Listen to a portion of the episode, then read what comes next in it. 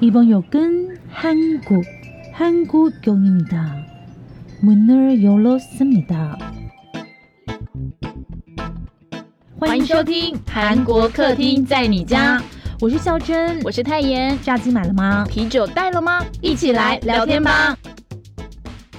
欢迎收听韩国客厅在你家。今天是二零二三年五月二十九号星期一下午六点的新闻小读报，我是小珍。我是泰妍。嗯，我们是在五月二十八号星期天下午十点四十分录的。那因为今天白天天气非常的好，所以我刚刚就跟泰妍断言说，我觉得这次台风应该还好。应该说是要比较注意下雨啦，风这个强度应该不会大家想象中这么大，可是要注意那个外环气流什么之类的。北部的哇，话，好专业，好专业哦，外环气流。北部应该我觉得还好，但是就是东半部的，因为每次台风来都是东半部的居民会首当其冲嘛，是不是？新闻都会这样说的。就是因为这个台风先去关岛，然后因为关岛其实他们有很多很高的建筑，然后它都是平的嘛，然后平的，然后那个风就非常非常的大，然后有三千名的韩国旅客受困在关岛，然后有些人就是可能他没有就是想到说啊自己会困在那里，所以有一些就是可能比较慢性病的药都还没有带，所以真的是有点小严重。哦是同一个台风吧？我会不会是搞错？不是同一个台风，马 蛙，应该是同一个台风，应该是是他前几天在关岛吧？他现在的看看起来状况是这样，然后而且就是他本来是强台，好现在已经减成中台了，但是不排除哦，谢谢关岛的居民们帮我们，就是就 是越过削太平弱的他洋以后，对对对，OK OK，好了，我们就来看一下新闻小读报。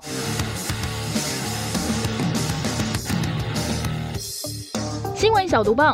不能错过的韩国大小事。韩国世界号发射成功，晋升全球七大太空强权。哎，中文世界真的很喜欢叫它世界号，环宇号不是比较好听吗？这个火箭呢，它叫奴隶吼，那我就真的很喜欢把它翻成。环宇号，但全世界中国媒体都在叫它世界号，所以我也只能叫它世界号喽。那这个火箭呢，是韩国自主研发的运载火箭哦。我们好像前年的时候做了一个特辑，然后那个时候就叫它环宇号。然后我自己呢，看它第一次试射到现在，真的是蛮为它开心的，因为这个世界号火箭呢，在五月二十五号的时候，终于顺利升空，不止升空哦，它还把八枚的小型卫星送上近地轨道，其实呢就是台湾说的这个低轨卫星啦。然后在隔天呢，成功把这个卫星跟地面的工作站呢成功的这个连接，然后互相交换这个资讯。所以简单来说呢，就是韩国现在已经有能力可以做这个搭载卫星的火箭喽。那这当然也让就职满一周年的总统尹锡悦非常的开心。诶，还在脸书上发文说，韩国正式成为全球七大航太国。那前面有哪几个国家家呢？美国、法国、日本、俄罗斯、中国跟印度。那也就是说呢，韩国呢从此之后呢，就成为可以把一公吨以上的卫星呢，拿送到这个比离地球比较近的这个轨道的国家了。所以搞不好啦，以后台湾这个低轨卫星搞不好会交给韩国去发射。但我每次看到这个努力后，我都会想到我们之前讲出了一句非常惊世骇人的语，就是说我们想要近距离看它发射，然后敏浩就三条线，已经加很多很多的冷汗，说我们两个会被烧掉，觉得这两个人怎么可能近距离观赏呢？不是？我觉得这一切都是那一些就是电影给我们的误导，真的。哦，好，叫孔刘沟通一下。啊，说到电影，哎、我插播一下，就是，哎、因为我前阵子就是坐飞机嘛，然后飞机上就是有一些电影可以看，然后我就看了那个《我的金鱼老爸》，就是那个布兰登·费雪拿到影帝的那一部，我个人觉得非常非常的好看。虽然它不是韩国片，可是我非常推荐大家去看。好，下一条跟搭飞机有关哦。韩国版飞机浩克，三十三岁男子开舱门想跳机。诶，最近大家应该都有看到这个，我可以叫他飞机浩克吗？可以可以可以，你可以搭一下试试。我真的看到超商浩克的新闻，真是 I can believe it。黑胡椒鸡胸肉这么的重要吗？就是它是不是其实是广告主的一个宣传手法？我这几天一直在研究。他真的哎、我我我那影片我不知道我是不是看错哎，他就是在那个里面这样跳上跳下，跳上跳下。不知道，就是哎、有人只有看到他正面的模样吗？因为我个人是没有看到啦。好了，题外话这样子哦，我先回到这条新闻。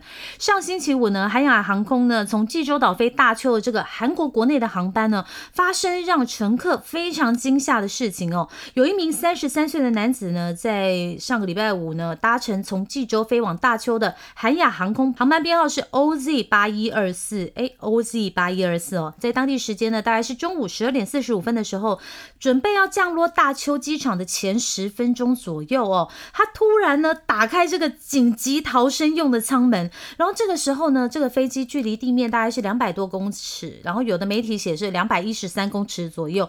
有多高呢？大概是七十层楼的高度，是八五大楼比八五大楼再矮十五楼，是吧？对，然后呢，这个男人想干嘛呢？他想从上面跳下来。那因为这个时候呢，其实是已经你知道飞机快降落的时候，所有人都是坐在位置上，然后绑上安全带的状况哦。那空姐也是这样子，然后当下只听到说空姐大喊说：“哎，快点把那个人拉着，不要让他跳机。”然后非常非常危险的情况。那所幸呢，最后这一架飞机呢，还是平安的降落在大邱，然后呃，就是机上的一百九十四个人没有人伤亡，只有九个人呢，他因为惊吓、呼吸困难，然后着陆之后呢，被送到医院。然后呢，这些送到医院的人呢，在两个小时之后呢，就全数离开了医院了。那刚刚说到那个试图跳机的男子哦，他身材非常的壮，因为通常啊，要坐在这种紧急逃生门旁边的人都是要比较高壮的，然后不能是怀孕的女生，因为你这样才有力气去把那个搬开嘛。然后他有多高多壮呢？身高是一百八十公分，然后体重大概九十多公斤，非常的大只哦，是不是要跟我们浩克 PK 一下？然后一降落之后呢，这个人呢马上被警方抬走，然后当时呢他的情绪还不是很稳定，什么都不说哦。那韩国媒体就去追查，他说，诶，这个人其实是大邱人，然后去到济州岛跟女友生活一年，但是最近女友说呢要跟他分手，诶，这个怎么感觉跟浩克好像也是有点像？剧情有点像哦。对，然后隔一天之后呢，消息就才比较完整了。然后警方说呢，嫌犯说呢，因为他最近失业，压力很大，然后那个时候在飞机上的时候觉得很窒息，他很想要快点下飞机，所以才打开舱门。嗯，你你 就我不太懂不是已经快要降落了吗？巴士开窗的概念是不是？他是不是因为也在飞机上看了电影，然后那个电影可能就有这个情节，所以他就想要效仿一下男主角？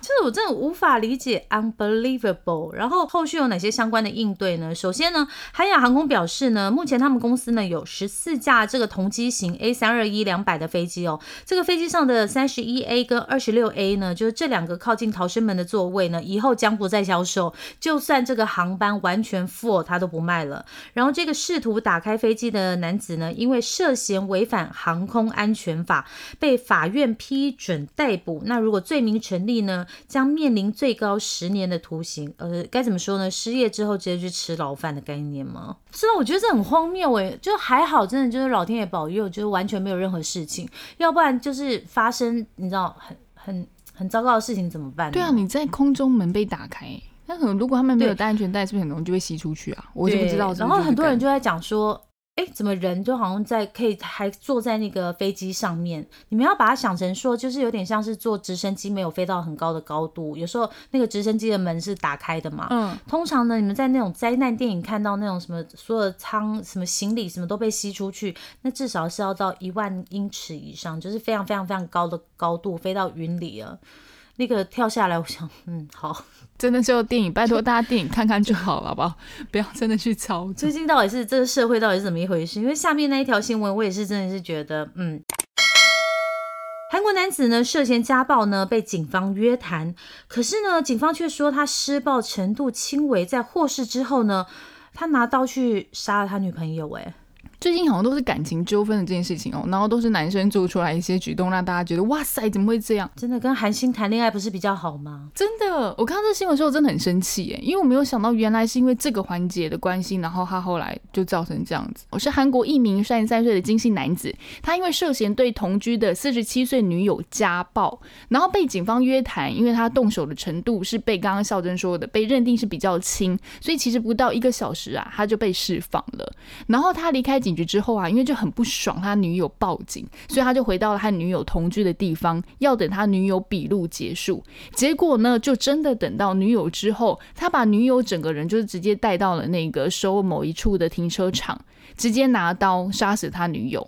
然后后来又把他女友的尸体拖到他租来的车后座里面，然后他就驾车逃亡。当天下午才在一处深山的空地被发现。那警方也同时在这个汽车后座发现这个是七岁女子的遗体，所以就依杀人罪嫌将这个金姓男子给逮捕了。那经过调查之后，发现呢，其实当时有人是看到这个金姓男子把他女友拖上车，可是没有报警。一直到附近商场的经理在停车场看到血迹的时候，才发现，哎，可能不对劲，才去报警，才发现了这件事情。那警方是在调阅监视器画面之后，锁定了金姓男子，并展开追捕行动。那重点是这条新闻，大家听完应该会有很大的一个 bug，就是在说金姓男子是在接受警方约谈并释放之后，短短一个小时就行凶，所以也让外界现在怀疑说警察是不是有疏忽，就轻放了这个家暴者，让这个家暴者心生不满，然后又再去找这个被害女子，又对她动手，而且这次不是只有殴打她或者什么样的状况，是直接拿刀把她给杀了。那对此呢，警方是说啦，经过双方的约谈之后呢，曾经又主动问受害人，就是那个四十七岁女子，是否愿意完成就是危险测量的一个表啦。那并佩戴说政府提供的一个定位功能的智慧型手表，不过被遭到拒绝，因为可能是想要保护她之类的。而且受害人因为和这个金姓男子同居，警方也有曾经问过这个女生是否需要提供临时住处，那同样被拒绝。可是我觉得这个不是理由诶，你不能就是说我有尽到保护。受害者的责任，但是我应该要去做的，应该是强化如何避免，就是加害者他再去动手吧。我是觉得这个事情就是两方都有一点点要嗯重新思考的地方，当然就是死者为大。可是因为我就是看那个韩国人在讨论的时候，就是一方面当然是就是警方他们在想说他有没有哪个步骤是做不好，可是另外一方面的话，就也有人讲说是不是这个女生觉得。哎，事情好像不会这么严重，有有些时候是不是这样？因为你毕竟跟他是有感情基础的嘛，对不对？然后就是说还会有一个被害者心理，之前还有谈到说，就又更深层的那什么斯格摩斯德哥尔摩症，对，斯德哥尔摩症，斯德哥尔摩症。反正大家如果遇到这样状况，你真的是当然是寻求警方之外，你也可以跟家人朋友寻求询问一下，当然是。如果能够解决的话，我想就不会闹上警局嘛，所以应该状况真的比较严重了。对，男友真的要慎选，男友像我们都选的很好，何振宇跟李帝勋。我最近是朴叙俊嘛。好，下一条。少子化危机，学者预测韩国将在二七五零年消失。嗯，这样是七百多年后哦。那那那其实也看不到了。对啊，所以但虽然说二七五零年嘛，就刚刚肖恩讲七百多年之后还要很二七五零年，搞不好全球所有国家对，因为大家都说什么世界末日，blah blah 之类的。因为海平面上升，这个时间真的很久。可是这个警讯是大家必须要先知道的，因为有人敢喊出来，就代表真的看到未来未来的样子了嘛。那牛津大学的名誉教授 David 呢，他他在之前访问韩国的时候，他就预测说韩国将成为第一个人口消失的国家哦，在二零七五年的时候，整个国家就会面临消。失的危机，为什么他会这么说呢？他是在学术会议上分享他的想法啦。他说，人口减少虽然是全世界的这个现象，可是，在父权制的文化的，就是东亚国家，就是更为突出。大家都知道，可能我们这边还是比较大男人或者父权主义的状况。那虽然经济快速发展，女性在受到教育的程度的提升，还有社会参与度是直接在扩大的。可是呢，这所谓的家务劳动啊，还有负担加重，以父权为主的家庭中心思想，还是一直在持续当中。它完全没有可能完全消失之类这样子的。然后同时还有一个教育差距跟薪资差距依然是存在的。然后过度的业务文化，还有热衷就是。考试教育这种环境，可能也是导致少子化的原因之一。因此，种种上上述的这一些原因呢，可能婚姻对女生来讲不是那么有吸引力的一个生活模式啦。所以，韩国现存的少子化的大部分的政策，他也觉得可能都是暂时性的，比较能够长期看到效果。如果韩国真的要克服低出生率的问题，是非常艰难，不能只靠经济上的资源，要从文化层面上入手，才能少解决少子化。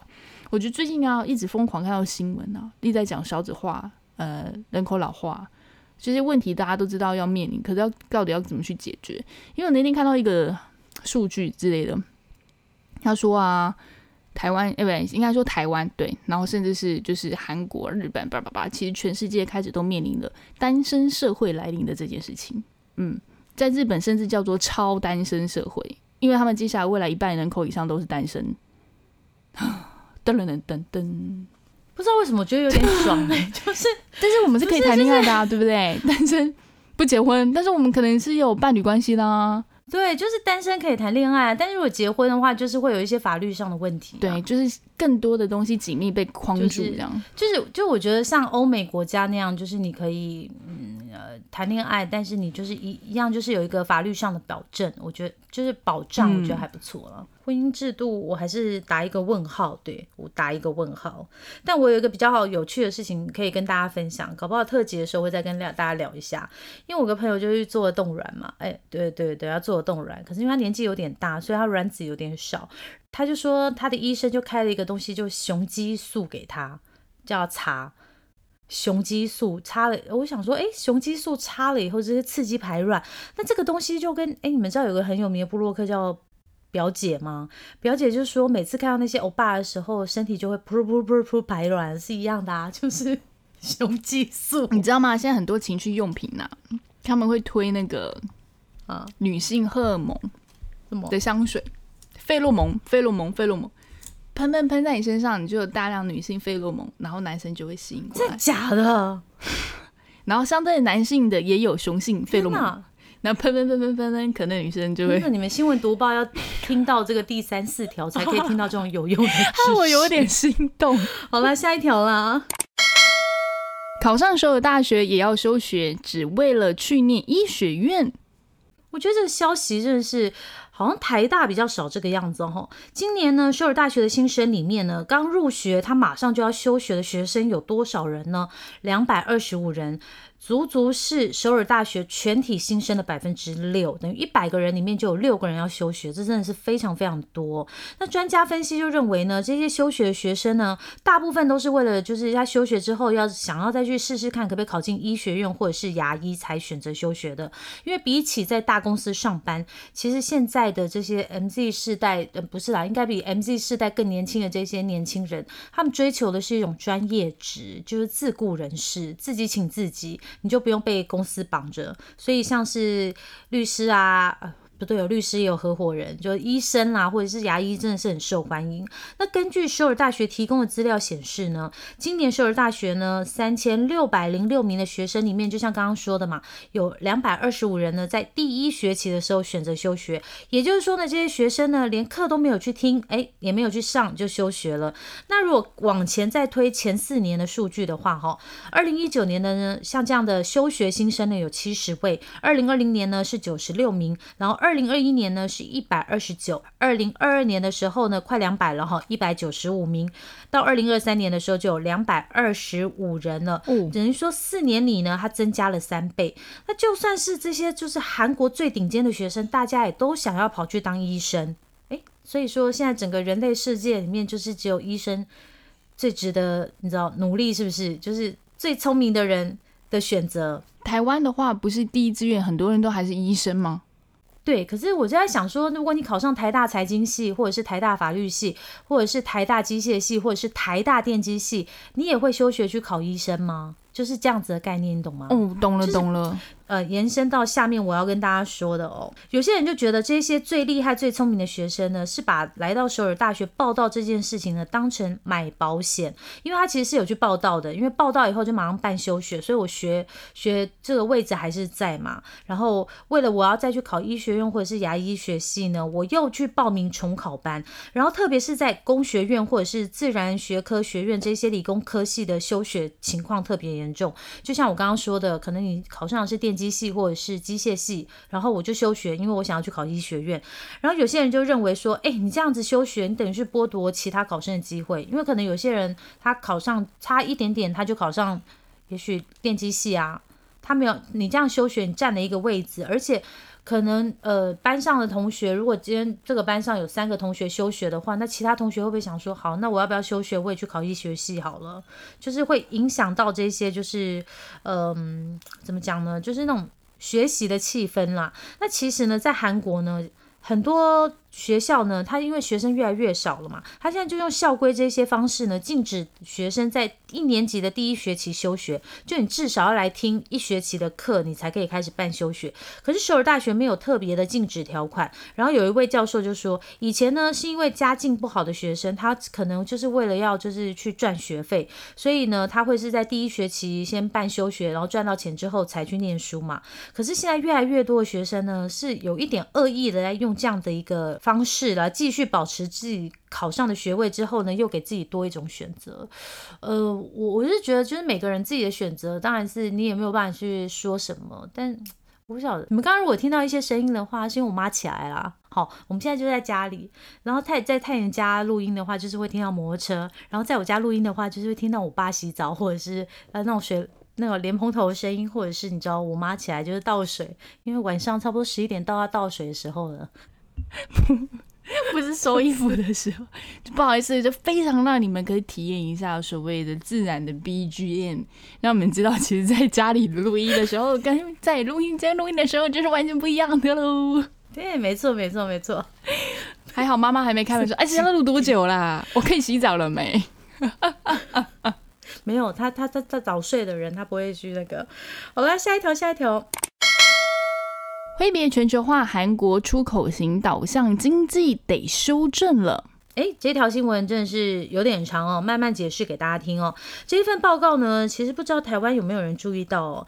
韩国产业研究院呢，在五月二十五号的时候发布了一份报告，然后这份报告名字叫做《第二次全球化的终结跟韩国经济》，就是说，简单来说呢，就是他们是觉得全球化就是要没有了，然后会怎么样去影响这个韩国经济？因为韩国也是出口导向嘛，那出口导向的国家的话，当然就是全球化会比较有利，因为你可以把东西卖到全世界各地去。然后如果你出口有困难的话，你就是会影响到，哎，又关门了，你没有听到吗？就是我妈端完水回房间了。好，继续回来这个新闻哦。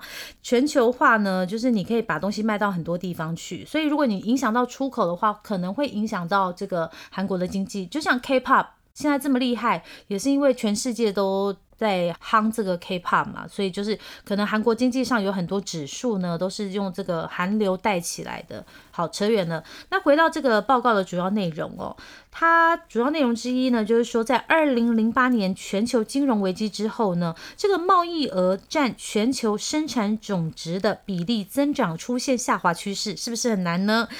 简单来说呢，就是每个国家之间的出口贸易赚的钱有变少的趋势哦。然后全球贸易增长率呢，在二零零八年世界金融危机之前呢，也就是一九九零年到二零零七年呢，平均每年增长百分之七。但是最近十年呢，这个平均增长率呢，却降到一半以下哦，只有百分之三点一。所以真的是差很多。我跟你讲，因为这是全球经济，只要差百分之一呢，就是你知道那个零都不知道几个零了。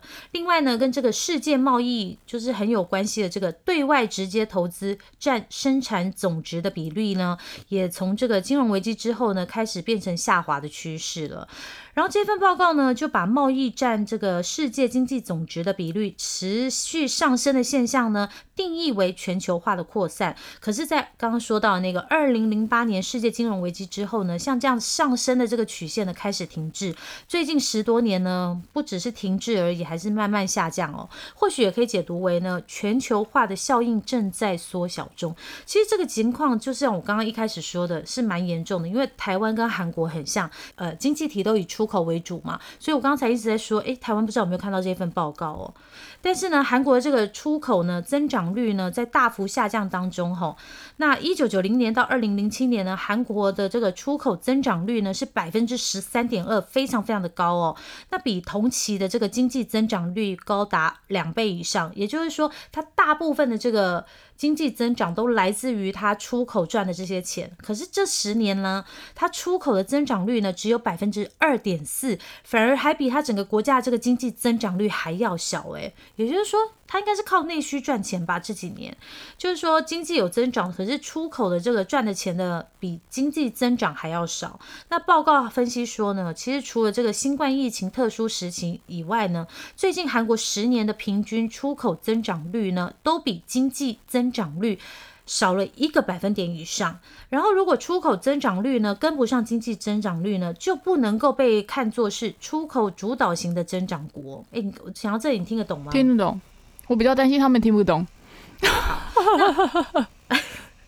好啦，那有一位韩国产业研究院的高级研究员江斗龙就说呢，最近呢，我们上个礼拜说的那个七大工业国宣布新华盛顿共识，跟上世纪的这个九零年代那个时候提出了一个华盛顿共识呢，可以说是相反的。九零年代那个时候呢，是以自由贸易为主的这个全球化来主导，可是现在该怎么说呢？应该是一种就是有一点冷战的感觉，就是全球化的终结。这个年代跟九零年代相比，然后我就想到说，以前念书的时候，那个时候有一个应该是《纽约时报》的专栏作家叫弗里曼，他就好像一开始出了一本书叫《世界是平的》。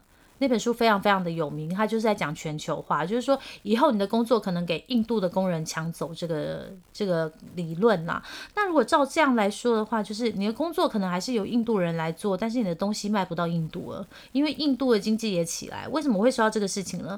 就是连带我下一个要告诉大家的时候，这个新闻真的是比较长哦。因为对韩国来说呢，它的一个重要的出口国是哪里呢？是中国。那现在看起来有很多的情况发生。就拿天津为例好了，曾经呢在天津有两千五百多家的韩国企业，那现在呢剩下大概七百五十家注册韩国企业，然后正在运营中的企业呢只有五百家左右，所以等于少了五分之一哦。那如果从短期来看的话，大家可能会想说，诶，可能是半导体。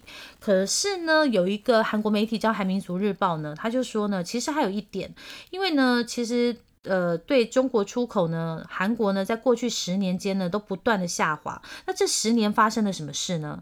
最重要就是韩国产品的存在感越来越少，因为像韩国这个代表性出口的产品，汽车啦，还有智慧手机啊、电子产品啊，这些呢都在被这个品质普通，可是价格很便宜的中国产品取代。虽然呢，食物跟服装还是保持绝对的优势，可是中国正在急起直追哦。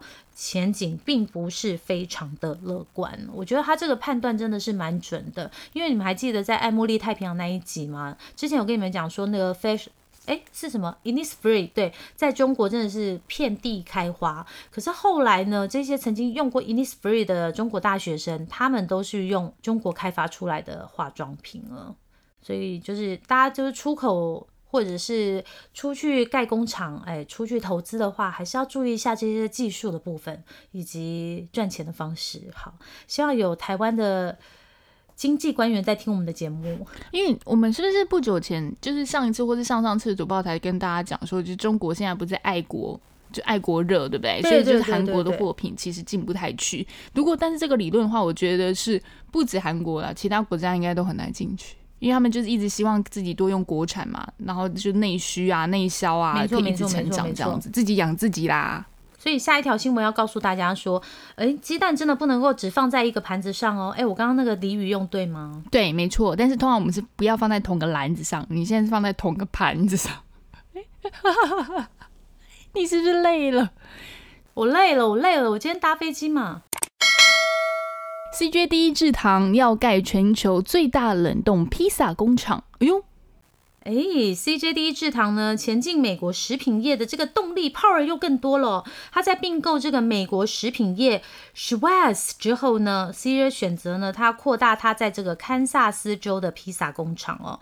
这里呢，占地两万七千两百二十五平哦，真的很大，是全球最大的冷冻披萨生产地。那在这里呢，他将要生产在目前在美国市占率第二的 Red Baron 披萨，我不知道是不是这样念啊，反正它的品牌就是这样。那为什么是这里呢？因为美国呢，上面有加拿大，下面有中南美洲。CJ 呢，打算呢，在美国扩大规模之后呢，进军加拿大、中美洲跟南美洲，然后把这个 K Food 就是饺子啊这些东西推展到全球。加油喽，CJ！好，下一条也是一个非常震撼的消息。GoGoRo 前进韩国了，今年第三季开卖。没错，不要以为这韩国东西往外卖，其实台湾东西也可以卖去韩国的哟。不久前我们才有说过，那个韩国的车展，GoGoRo 也有去参展，大家还记得吗？对对，那这次呢？对，我记得很特别哈。那这次呢，又传出了一个好消息，是 GoGoRo 要准备在韩国开卖喽，你就可以看到韩国人骑 GoGoRo 哎。好跳，好好亲民的感觉哦，好的好亲切的感觉哦。其实啊，在二零一九年的时候，其实 Gogoro 就已经有跟那个 Back Bank 合作进军韩国了。可是那个时候呢，只有在首尔。其他地区都没有，而且大部分的机车都只有针对就是美食跟食物那种外送业者，不是直接进到消费者市场，就不是我们可以买然后骑在路上这样子。但这次要进攻到消费者端了，那除了首尔呢，也会进驻大邱、世宗、昌原、仁川、庆山、京畿道还有蔚山等七个城市。不过 GoGoRo 并不是直接以 GoGoRo 这个品牌在韩国开卖。而是以 Destination 这个名字在当地销售，所以如果你去韩国看到 GoGo 的时候，不要叫它 GoGo 咯，你要大喊哇，这是 Destination，就会整个有很就是国际化的感觉。好了，下一条，大王巨足虫拉面红到韩国，你敢挑战吗？哎，我真的很想问，哎，这种虫真的有肉可以吃吗？你有看到吗？我有看到，但但不是因为这种虫，在它还没有成为一个就是拉面的配料之前。就是煮菜之前，我就已经知道有这种虫，可是我真的不知道它有没有肉哎。就是你知道，像呃蟹或者是虾，它是有肉的嘛？